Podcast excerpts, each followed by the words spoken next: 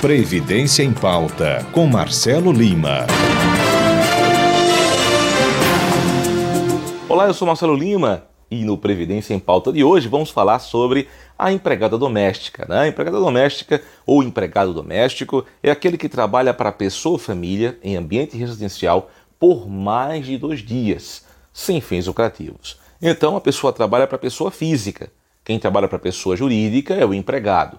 E o empregado doméstico para a pessoa física. É a única condição a nomenclatura, porque os direitos praticamente são os mesmos. Eu falo praticamente porque, do ponto de vista trabalhista, a partir de 2015, com a Lei Complementar 150, os benefícios foram todos equiparados, tanto de quem trabalha para pessoa física ou pessoa jurídica sendo empregado. Né? O empregado da divisão seria que para pessoa física ou doméstico. Empregado doméstico não pode ser empregado de pessoa jurídica, que aí deixa de ser empregado doméstico. Inicialmente, os benefícios que ele não tinha era de forma obrigatória, né, o FGTS, né, nesse caso, Fundo de Garantia por Tempo de Serviço, e por essa razão não recebia um seguro-desemprego, era facultativo.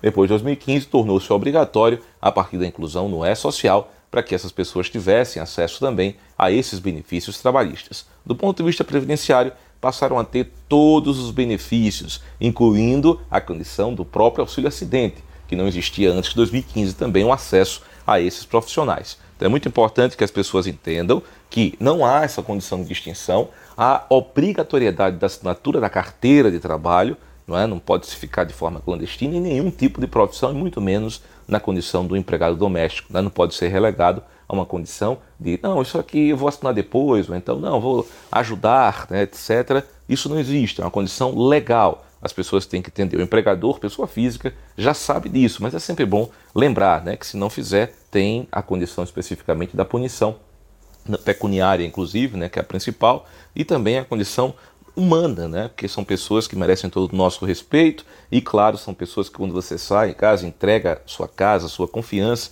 enfim, para essas pessoas, para cuidar, por exemplo, do seu pai, sua mãe, como cuidador de idosos e etc. É muito importante. Você entrega a sua vida, né? Quando você tem, por exemplo, um motorista particular e basicamente você, enfim, confia na prestação de serviço e não podia ser diferente cumprir é, com seu, as suas obrigações a obrigação do empregador e também as obrigações que o empregado tem que ter em relação a esse vínculo empregatício. É importante dizer que o acesso ao aplicativo Meu INSS você tem a partir do GovBR. Né? E para ter acesso ao GovBR, você faz a sua senha com o seu CPF, né? vai incluir os dados e a partir daí ter acesso não só aos serviços do aplicativo Meu INSS, como a todos os mais de 6 mil serviços oferecidos nessa plataforma do governo federal. É muito importante a informação.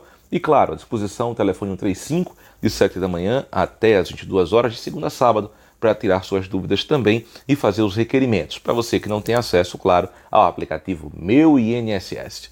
Esse foi o CBN em Pauta de hoje. Um grande abraço e até a próxima.